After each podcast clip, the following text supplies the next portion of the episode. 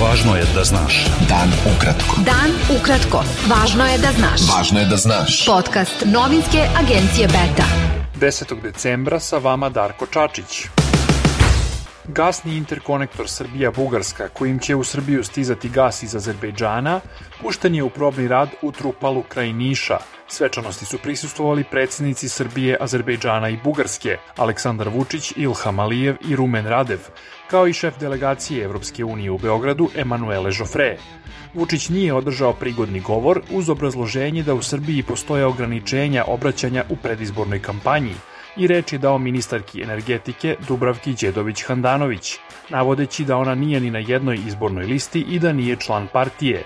Žofre je rekao da gasni interkonektor predstavlja važnu prekretnicu u jačanju energetske bezbednosti i otpornosti Srbije, jer će ona time diverzifikovati svoje izvore snabdevanja. Predsednik Srbije Aleksandar Vučić sastao se u Nišu sa predsednikom Azerbejdžana Ilhamom Alijevom posle ceremonije puštanja u rad gasnog interkonektora Srbija-Bugarska. Vučić i Alijev su potom u Nišu prisustovali prikazu naoružanja i sposobnosti specijalnih jedinica Vojske Srbije.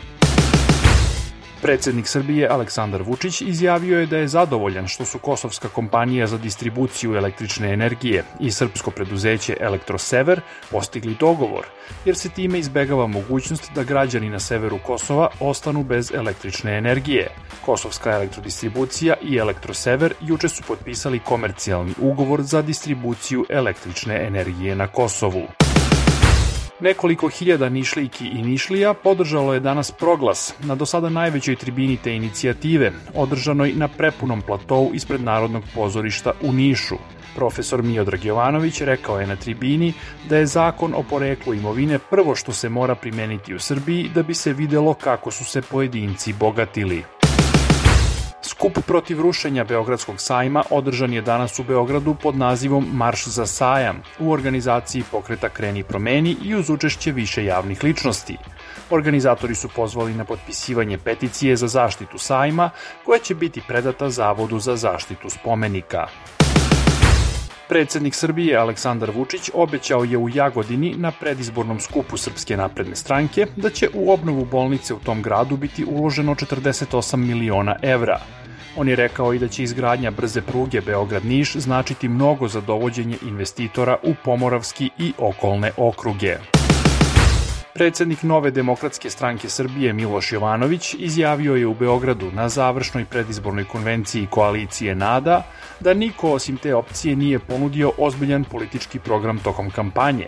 Jovanović je u MTS dvorani u Beogradu rekao da je koalicija NADA jedina istinski nacionalno-demokratska alternativa aktuelnom režimu. Beta. Dan ukratko. Budi u toku. Izraelska vojska i palestinska islamska organizacija Hamas žestoko su se sukobili na jugu pojasa Gaze, gde stotine hiljada civila očajnički pokušavaju da se zaštite od rata.